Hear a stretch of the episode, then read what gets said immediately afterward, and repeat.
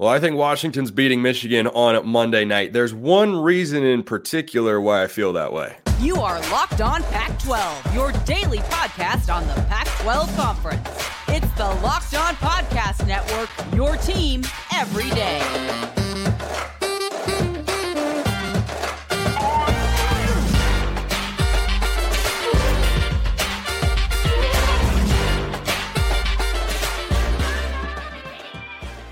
Welcome, everybody, to another episode of Locked On Pac 12. I'm your host, Spencer McLaughlin. Thank you so much for making this your first listen or your first view of the day. Part of the Locked On Podcast Network, your team every day, and your number one source to stay up to date with our media rights free and Pac 2 dominated and beloved Conference of Champions, which has got one more football game left with the team, like, eh, you know, as we know it in the national championship. Like, comment, subscribe, please, and thank you wherever you listen to or watch this show, which today is brought to you by Jase Medical. Empower yourself when you purchase a Jase case, providing you with a personal supply of five antibiotics that treat over 50 infections. Get yours today at jasemedical.com. That's J A S E medical.com.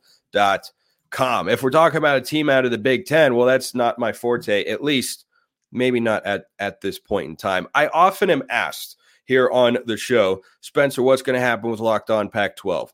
I'm not going to tell you what's happening with the show yet. I am going to tell you there is a plan in place and it will be revealed very soon. So make sure you stay locked on with the show. I've got Craig Shemon here of Locked On Big Ten to talk about this matchup. Craig will lay it out, and then I'll let you uh, respond accordingly as we are basically opposing counsels for our respective teams and conferences. Though this is Michigan and Washington, a classic Big Ten matchup, as we all know. So I think that for Washington, their passing game has been dynamic, fantastic, outstanding. Their offense has been outstanding. I think their defense is a little bit better than people think. Here's why I think they win. Michigan's defense this year has been outstanding against the pass. No doubt about it. The numbers back that up. They have not faced a single offense that I think is even 70% of what Washington brings to the table throwing the football. And I think Washington, with the way they're playing, forces you to try and keep up with them. Texas was not able to stay committed to the ground game long term because they felt like they had to keep pace with Washington. The Huskies just force you into that sort of situation. I think whichever team wins the coin toss should take the ball to try to dictate tempo. But I do not trust JJ McCarthy and the Michigan receivers to be able to keep up with Washington's passing attack. Am I just being a Pac 12 homer in the last game that the Pac 12 is going to play on the national stage as we know it for now? As a Michigan fan, that's my biggest concern because uh, just look at the last game that Michigan played against Alabama. Um, you know, Alabama took them to the limit, took them to overtime. And Jalen Milroe, he's still figuring out how to play quarterback. He is not one fourth of the quarterback that Michael Penix is. And on and the receivers, forget it. They're not even comparable. And they go to overtime. Uh, I'm looking around the Big Ten and some matchups the best receiving corps maybe they had to face would be Ohio State with Marvin Harrison Jr., but that's just one guy. Emeka uh, Egbuka is a nice piece as well, but Washington has three guys. So uh, Jesse Minter, the uh, defensive coordinator for Michigan, has really got his work cut out for him because I mean you can't double anybody, and on top of that, Michael Penix Jr. I've argued all season long. I think people are starting to come around my way of thinking. I think he's the most accurate pinpoint passer in all of college football. I know I got, you know, Bo Nix or people like that. I may have, you know, they all have great completion percentage. I'm not talking about completion percentage. I'm talking about downfield, 30 or more yards, putting the ball on the spot or throwing outside the numbers. I don't think there's anybody better than Michael Penix Jr. And when you add the talent of the receivers that are catching the ball, I think it's a big load for Jesse Minter to try and shut down all three of those receivers in this game. Yeah, it, it's the biggest challenge when facing this Washington offense. I think the impact of having all three guys available was really illustrated when Jalen McMillan was out for a couple games. Washington didn't look like the same team. I think it's what led to them being such a big underdog against Oregon in the Pac 12 championship game. And then you put all three receivers there, and Michael Penix had recovered from whatever he was pretty obviously dealing with injury, health. Uh, like we don't really know, but he's back to full strength. And I love the way you phrase it pinpoint accuracy. I can't remember since Joe Burrow is probably the last guy. CJ Stroud was close. a guy who puts the ball on his receiver's hands so softly and so perfectly and so consistently. And when you have three NFL receivers, that means that a safety or a linebacker is going to have to try and cover, or you put an extra DB on the field.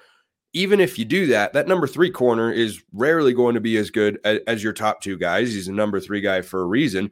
But also, Ryan Grubb, the offensive coordinator for Washington, I think has schemed just a brilliant passing attack that plays to the strengths of his players over and over again. The way he uses motion, the way he splits guys out, the way he creates matchups that are favorable for the offense.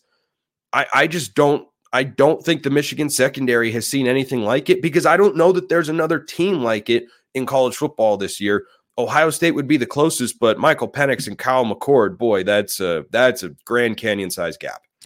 It is, and it also brings up a sore spot for me because you may not know this about me. I'm an actual Indiana uh, graduate, and we used to have mm. Michael Penix, and we let him get away. And now he wasn't that accurate when he was with us, so no. I'm kind of curious as to what happened over the past couple of years. But um, he has certainly developed and taken his game to the next level.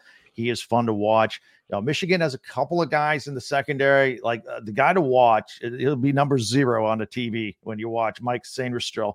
Uh, he's a guy. He's a nickel guy. He's kind of everywhere. Good nose for the ball, but again, good nose for the ball. If you're kind of focused on one guy or maybe two guys, but three guys, it's going to be really interesting.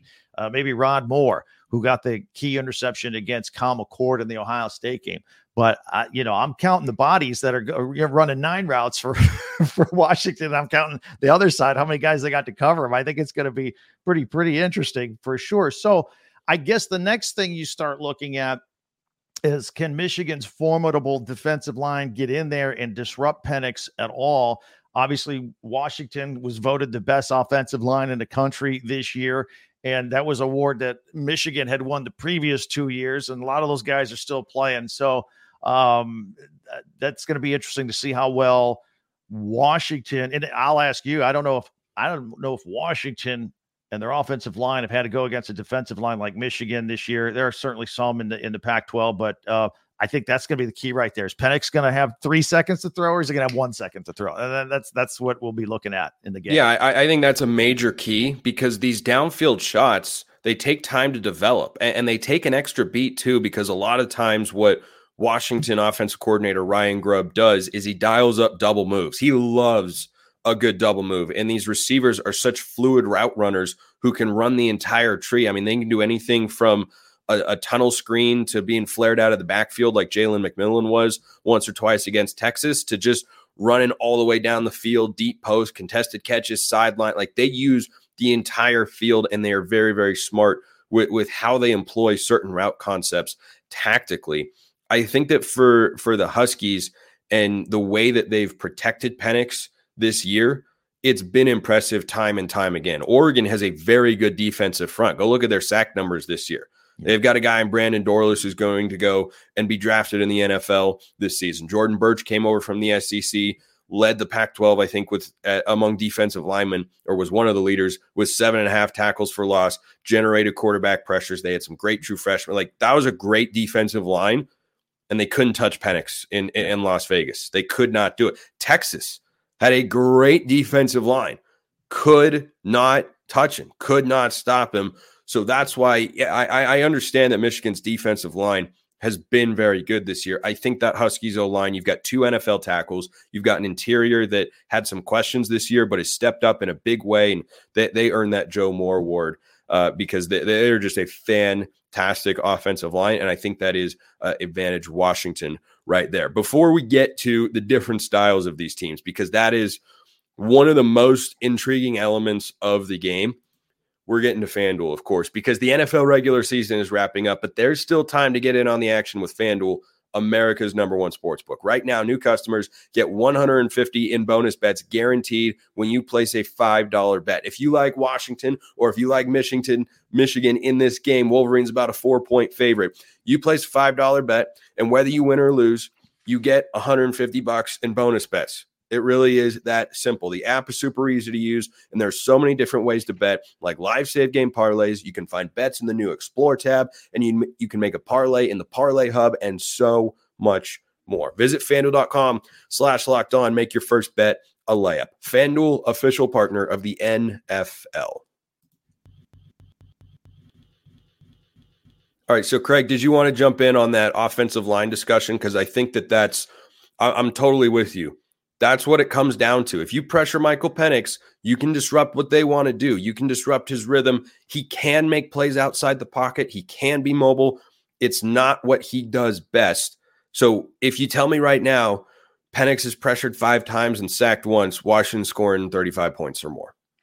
Yeah, let's touch on two things right there, uh, and then let's let's talk about the the supplemental piece here of whether Dillon Johnson is Dillon Johnson in this game. Of course, the, the the great running back who has been playing hurt at the end of the season, re-aggravated the injury. He can block too. He's a, he's a good uh, pass blocker. Great pass blocker.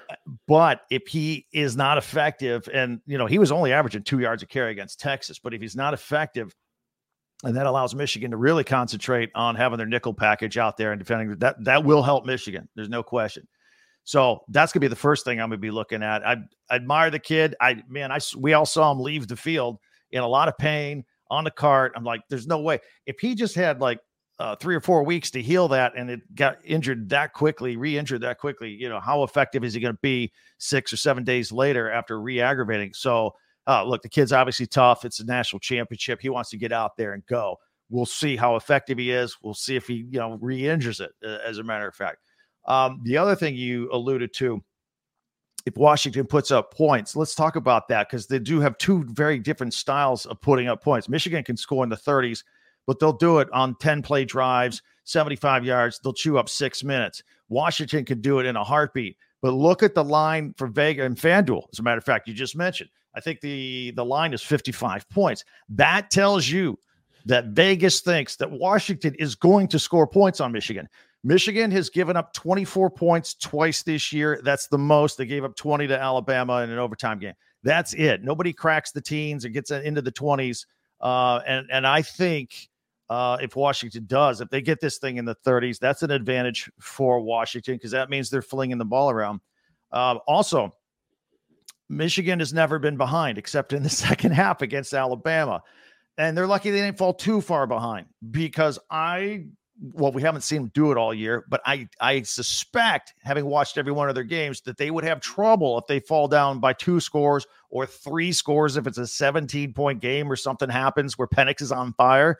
I don't know how well they can come back. Conversely, I think if Michigan has a lead throughout this game, I think Washington's always in striking distance, no matter what. I, they won't be able to shake them until the end, if at all. So, um, I, yeah, Michigan should not fall behind in this football game if they want to win it, but we really don't see them fall behind. So, I really don't have a lot of film to go on to see what they would do. But they love the slow, steady, pound it, pound it, pound it, as where Washington can just fling it wherever they want.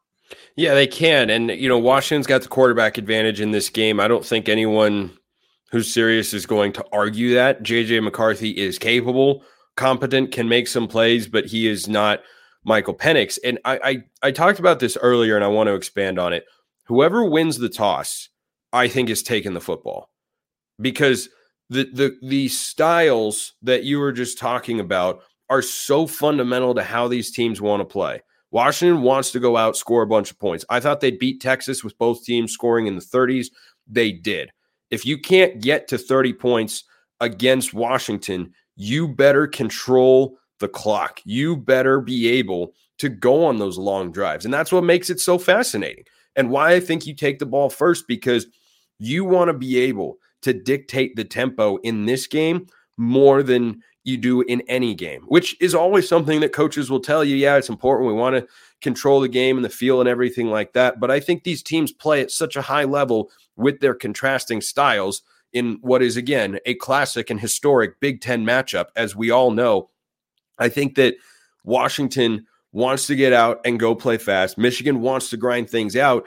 And if you're Michigan, the defense has been very good. But as I said earlier, they have not faced a passing offense anywhere close. I'm sorry, but Iowa is not exactly Washington. These are different things. Neither is Purdue, neither is Ohio State, even certainly neither is Penn State. They haven't faced anyone like Washington. And sometimes the best thing you can do is run the football and go on these long, forget six minute, take up have an eight minute drive that yeah. results in a field goal. That's a win for Michigan because Penix is just sitting on the sideline watching. I think that can be their best defense. I, I do too. And, you know, the thing about Michigan is they're so deep, they're so experienced. Um, they've done everything, they've seen everything. Uh, you can say that they can do everything. They can beat you different ways, whether it be just ground and pound, or maybe they need a defense to step up. They've done all that. One thing they haven't done, and maybe because they haven't had to, they haven't had to get in a shootout with anybody. And the most shootout like offense they've had was in the fourth quarter when they were down and needed to tie the game against Alabama. That's kind of the most rapid fire downfield offense I've ever seen. But that was one drive out of the entire season. They've got Roman Wilson. He's their main receiver, but he's not taking the top off of anybody's defense. He's real good. He may even probably score a touchdown. He got like 10 touchdowns this year. But um, and they'll throw to him when they get inside the red zone but they don't they don't have those game breakers where they can just chuck it down all over the field. They want to beat you six yards at a time with Blake Corum just running it up the gut, maybe once in a while sprinting outside. So um, yeah, I'd I'd like to say Michigan can beat you any way possible, but again, I go back to what I said earlier. If it's a shootout, I don't know because I haven't seen it this year. They haven't had to, and I'll go back to your point about JJ McCarthy. Uh, you know, and, and he got a lot of attention with Jim Harbaugh, who obviously used to play quarterback and has coached quarterbacks like Andrew Luck and whatnot. Called him a generational quarterback, said he's the best quarterback that's ever played for Michigan, Tom Brady included, uh, Jim Harbaugh included. A good game for JJ. You'll watch JJ McCarthy and you'll go like, this dude doesn't have any yards throw. We'll be like midway through the second quarter, he'll have 60 yards passing. You're going, what, what is going on here?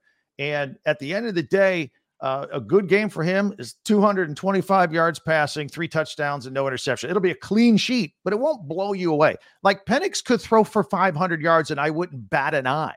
But that's not McCarthy. He won't do that. He won't beat you that way. Yeah, and w- one thing I thought about when you mentioned the the kind of slugfest style that I think favors Michigan is Washington has been in those games as well. They they had a game back in November, in which they went on the road to Corvallis, played a really good Oregon State team in a place where the Beavs going into that game had lost just once in in the previous two seasons. They've been a really tough team at home. It was a poor day. It was a classic. I'm from Oregon originally, so I watched on TV. I was like, oh, I know what that looks like. I know what that rain feels like right there. It was an absolute pour down. Washington won the game 22 to 20. Everything on paper said that that game should have gone the way to Oregon State. I thought Oregon State would win the game. I wasn't alone. Josh Pate picked them to win the game. I, I think there were a lot of people thought Oregon State would win. The Bees were favored by two and a half points. But Washington went in and they found a way to win the game. And I think there are two things that everyone who hasn't watched a lot of Washington this year until the Texas game should be aware of. Number one, the defense is not great against the run, but they are still a better overall unit than you think. And they've got high level players at key positions. Edefuan Ulofoshio is a really good linebacker who can cover, defend the run, do everything. Bralen Trice and Zion Tupuola are, are, or ZTF as they call him, are as quality of an edge rushing duo as you're going to find in college football. And Jabbar Muhammad is a lockdown corner. And those guys playing well against Oregon State is part of the reason they won that game. And even though they only scored 22 points and were helped by a safety from Oregon State, the reason they were able to win is because their execution down the stretch in key moments has been unparalleled all season long. And it's Penix to Odunze, whether that's against Oregon, against Oregon State, the end around on fourth and one against Washington State at home in the Apple Cup. They can win that sort of game. I don't think Michigan can win a high scoring shootout, but I think Washington can win a low scoring slugfest even though I would lean towards Michigan in that sort of game. That's where I come down and why I feel better about Washington's chances than Michigan's. That's a good point on all fronts. And I was just sitting here thinking about when you talked about how well Washington executes, it, it kind of rang something in my head about something else about Michigan that uh, would help Michigan. But, you know, the, the flow of the game, it's always trite. It's always worn out. Hey, whoever wins the turnover battle you know, one thing I'll say about watching Michigan all season long is I've never seen a team not beat themselves as much as Michigan has. Um, they average about two penalties a game. They had a game this year where they had zero penalties, zero. And they followed it up the week after that. I think it was at Nebraska with one. So they went two weeks with one penalty. They will not beat themselves. Um, and they don't turn the ball over. Now, they were pretty sloppy in that Alabama Rose Bowl game. Most of that was special teams related. They missed an extra point, bad snap. They missed a field goal. They muffed two punts. That one at the end of the game could have could have lost it for him on a safety. I think the most valuable play of that game was that kid getting the ball back out to the half yard line. Hopefully they clean that up. Uh, maybe that was sloppiness from not having played in a month. I don't know. Both teams have gone a month without playing uh, before the college football playoff series starts. So, um, if they don't make mistakes like that, they will not beat themselves. They'll not give the opponent any extra possessions, uh, in which possessions may come down to a premium if Michigan's able to grind out and burn up some clock. But that was just the thought I just had while you were talking about executing.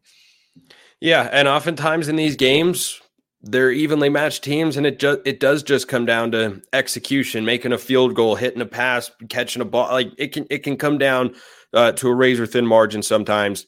That's the way that football works. That's the way, or that's the reason uh, that we love it so much and why it's so exciting to watch. We're going to get to our key matchups and our predictions for the game after we get to Jase Medical, of course. I know we come to sports to escape from some of the crazy realities of real life, but can we talk for a minute about preparing for real life like these teams are preparing for the national championship game? According to the FDA, pharmacies are running out of antibiotics like amoxicillin right in the middle of the worst flu season in over a decade, which is not exactly what you would call ideal. I can't imagine a more helpless feeling than needing a particular medication, not being able to get it. But thankfully, you can be taken care of with Jase Medical. The Jase case is a pack of five different antibiotics to treat a long list of bacterial illnesses, including UTIs, respiratory infections, sinusitis, skin infections, among others. This stuff could happen to any of us. So you got to go get your Jase case at jasemedical.com. Complete your physician encounter. It will be reviewed by a board certified physician, and your medications will be dispensed by a licensed pharmacy at a fraction of the regular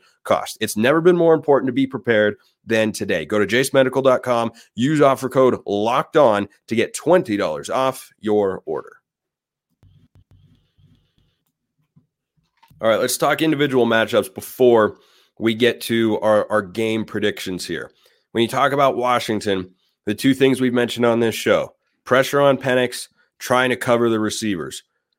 You, you mentioned the the safety, Mikey San, Still, Am I pronouncing that right? Essentially, yep. Yeah. So you mentioned him earlier, but the corners for Michigan, how do you think they can hold up? And the pass rush, they're going to be going up against two elite tackles in Roger Rosengarten and Troy Fautanu, the latter of whom is projected as a first round pick. The former is probably a second or or, or third round pick in there, depending on where teams feel uh, their need is at that position. But both are NFL guys. Where do you see Michigan matching up, or how do you see Michigan matching up against those positions? It's all going to come down to the pass rush because, as I told you earlier, I, I don't see enough bodies on in the secondary to keep up with all the bodies coming at them with the wide receivers. So um, the the pass rush absolutely has to be there. And again, without Dillon Johnson picking up an extra blitz or anything, if he's ineffective, uh, I think that's going to be the key. And I, I think we, we, can literally sit here with a stopwatch if Penix has three seconds to throw, he's going to have a field day. If he doesn't, because Michigan's in his face, making him uncomfortable, whatever the case may be with the with the line up front, that's where the key is. The pass rush is the key. It always sounds trite and worn out. Hey, pass rush up the middle. Can the quarterback look? That's going to be the case today. Now I know Penix is also mobile. He can move around in the pocket or extend a play. That's going to be another thing um, that Michigan's going to have to contend with. But um, that's where it comes down to. So if, if you're going to ask me, do I think Michigan has the ability to cover all three wide receivers all day? I will say no. But if the pass rush makes it difficult for Penix to get them the ball, that could be the difference in the ball game. Which individuals do you think are the most important for Michigan to get that sort of pressure? And if they can't get pressure with four, who might need to step up in in a blitz package for the Wolverines defense? Well, they like to uh, they, they blitz everybody. They um, they don't do it a ton. They caused um, what they what they really do, to be honest, is they said, and this is what they did with Jalen Milroe in the pro in the uh, in the Rose Bowl. They'll sit back in their uh, secondary and zone coverage and confuse the heck out of uh, of uh, Jalen Milroe. Now he's younger. Michael Penix has seen everything in the book, and so and they'll probably have to go to some sort of zone coverage as well because again, man to man, they don't have enough people. So um, that that's where I think the key will be is is that zone defense. As far as up front for Michigan and their and their defensive front, um, you know, usually we like to talk about the edge the edge guys, but the, the interior with Kris Jenkins and Mason Graham, they're so disruptive up the middle that uh, may in fact those were the guys that were right up the middle when Jalen Milroe tried to run up the middle with the game on the line at Alabama, and that went nowhere. Part of it was a bad snap. That uh, by the way, that center has just announced he's going to Ohio State, so we'll we'll see more of him. Great last name, that center. By the way, great true. last name. I hope you can snap the ball. I hope he snaps the ball better than you. I don't know. but yeah, if those those uh, Kris Jenkins and Mason Graham, they're the heart and soul, the middle and the front of that defense. And if they can get in and just disrupt the middle and uh, disrupt that pocket a little bit, I think those would be the guys to watch. Yeah, and, if you don't get pressure on Penix, I got news for you. That's that's game over. We've said it a few times on the show because it, it's maybe the most singularly important thing with playing Washington because you can have the perfect defensive coverage called against this Washington passing attack. But if Penix has time to throw and can give a 50-50 chance, that's actually more like an 80-20 chance to his receivers down the field, whether that's a deep post, down the sideline, back shoulder, over the shoulder – it doesn't matter. It, like you, you can be all in a guy's grill, and Rome Odunze will make the catch anyway. He's got what I think are the best hands in college football. Penix throws the ball with just ridiculous precision. I, I think that's just a really, really tough offense to stop because it, I, I've compared it before to Dirk Nowitzki's shot or off one foot or the sky hook or you know individual plays like that. You you can do everything you want. You can put a hand right here on dirk nowitzki when he's fading away from 20 feet. You can be almost fouling him. You're so close to him. It didn't matter. He's gonna hit the shot that's what washington's 50-50 balls are yeah. you can be in the best position you want but if penix puts it in the right spot which he almost always does and the receiver makes a play, there's no coverage in the world that you can really have because their timing is just so so good. That's why I think the the pressure is really important for Michigan. Yeah, it's it's it's the lifeline. It's the whole game. And then, if I may, and I'll, I'll conversely, I'll flip the script a little bit. On the other side of the ball, uh, if if we're going to talk about an advantage, you know, I mentioned earlier, you know, they don't have anybody. Michigan's offense doesn't have anybody take the top off of the Washington defense, and they always grind you at six yards at a time. I really do think that Michigan will try and focus on the one perceived weakness of Washington, and that's covering the run uh, defensively. And it'll be a lot of Blake Corum all day long, or Donovan Edwards to mix it up. He's the change of pace back out there. And if uh, if if he can gash for six or seven or eight yards a play, then then I I flip the advantage back to Michigan on that. So um, th- th- those are the two keys we're talking about. Washington, are they gonna have time to throw? If they do, good for them. If they don't, it could be interesting. And Michigan, Michigan's not going to sit here and sling the ball and, and fling it downfield um, with JJ McCarthy. They're they're going to try and run. There's no doubt about it. The, their two running backs will combine for 30 carries on, on in this game. And if Corum can get six, seven, eight yards a carry and have short second downs, then I would give the advantage to Michigan. All right, Craig, let's make our predictions here. The uh, the infamous part of every show, such as this one, in which people will keep receipts and such and come back in the comment section, or at least half of them will. The other half, of course, will disappear into oblivion. But like uh, we we can ignore those people and whatnot. But I'll start. I do think Washington's going to win the football game because their offensive line is, I think, somehow underrated when these teams get talked about. And they are so good. It fuels everything Washington does offensively. And like I talked about with their deep ball, it's just, it can't be stopped if Penix has got time to throw. I think Washington wins. I'll go Huskies 35, Wolverines 27, and Washington will carry that national championship banner into the Big Ten next year. Is is Tony Petitti just smiling looking at this game? I mean, he's just got to be going, look what I pulled off. Well, it's the first time he smiled in a while because he was on the job 90 days when he had everybody demanding that Jim Harbaugh be suspended. It was a rough start. Um, I'm going to flip the score. What did you say? You said uh, 35 30, 27 Washington. to 27. 35 27. I think I'm going to flip it. I, I, think Michigan will have some success running the ball on uh, on Washington, but I, I, do think Washington scores more points than any. Like I told you, nobody's ever scored more than 24 on Michigan. I I think they will cross that threshold, and this game will be a thrill down to the stretch. So all right, I'll go on the record. I'll take Michigan to win by a score. You've got Washington winning by a score we'll see what happens. And you're right. This is this will live on forever, and the people in the comments will kill us or whatever. But that's okay. It's part of the deal. that is indeed part of the deal. Craig, great to have had you on the show. He's at Craig ESPN on X, formerly known as Twitter, host of Locked On Big Ten. Thanks so much for the time. You betcha. Appreciate everyone listening. I'll see you next time. Enjoy the game. I'll see you afterwards with a reaction show. And until then, hope you have a wonderful rest of your day.